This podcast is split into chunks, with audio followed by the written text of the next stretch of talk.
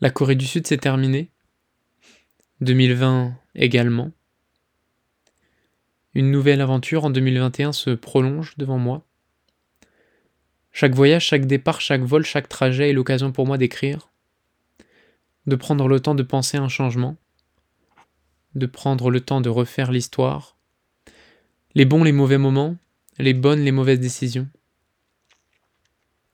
les apprentissages, capitaliser l'expérience, conscientiser, théoriser certaines réflexions qui reviennent, qui se vérifient avec le temps, qui rentrent dans une case certitude avec la possibilité d'en sortir à tout moment. Le départ, le retour en Corée du Sud a déjà eu cet effet bilan. L'étude du changement. Pourquoi c'est différent? Pourquoi je vis cela comme ça? Pourquoi ce n'est plus comme avant? Pourquoi j'ai du mal avec ça? Du pourquoi en veux-tu? En voilà J'observe notamment que j'écris moins, l'envie, le souhait, la motivation, le plaisir sont omniprésents, les distractions aussi, les retrouvailles, la famille, les copains, les traditions, les habitudes dans un milieu où je me retrouve avec des personnes qui ont d'autres habitudes. Le voyage en solitaire pendant un an, le retour, les fêtes et maintenant 13 jours dernièrement en cohabitation avec des amis de longue date. J'ai eu le sentiment d'être passé d'un extrême à l'autre d'une vie d'un jeu à une vie de nous. Penser groupe, penser collectif, penser à plusieurs pour plusieurs, une forme de fracture.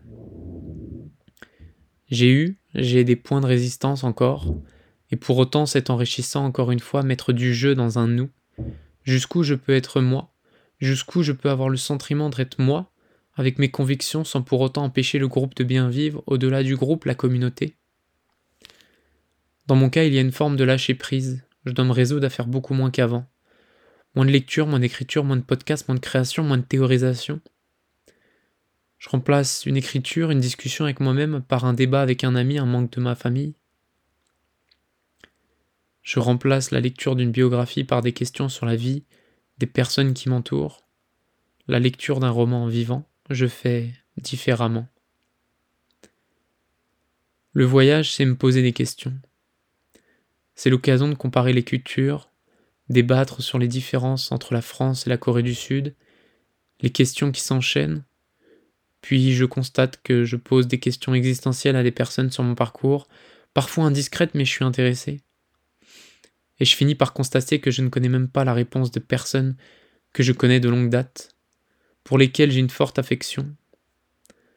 Être en France, c'est aussi cela, une nouvelle perspective afin de poser d'autres débats de creuser autrement, de changer les angles de discussion, découvrir ceux que j'apprécie différemment, et si possible d'avoir des réflexions sur des sujets dont je n'ai même pas la réponse.